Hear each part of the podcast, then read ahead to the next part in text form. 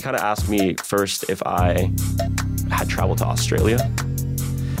And then he asked me to shut my phone off. So I did. And all I had to do was bring a suitcase. And then when I got back to Canada, they paid me 10,000 Canadian.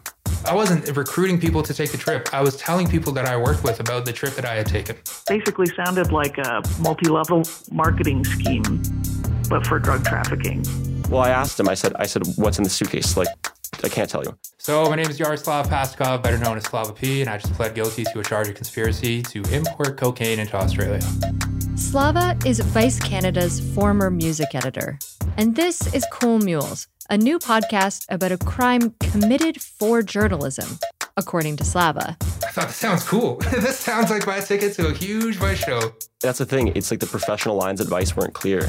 I wanted to tell my editors, but I didn't know. I, I was worried that like I was gonna like get like fired or something for like snitching and, and also I just I was just like I didn't want to piss off Slav. I didn't I didn't know what to do.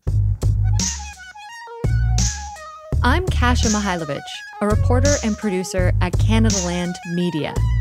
In this special six part series, we piece together what happened when Slava got involved with an international drug smuggling ring and how he got five other people to take a trip that landed them in prison for years. Beyond just a, a crime story of Canadians being screwed over in Australia, this is absolutely a story about uh, about the media, about a, an important uh, and growing and, and powerful media entity in Canada, and the United States, and increasingly around the world. When you build a place that is basically they pay you in coolness, you start being worried about how that currency might leave you.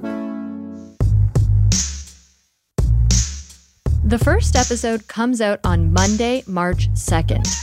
Subscribe right now to Cool Mules.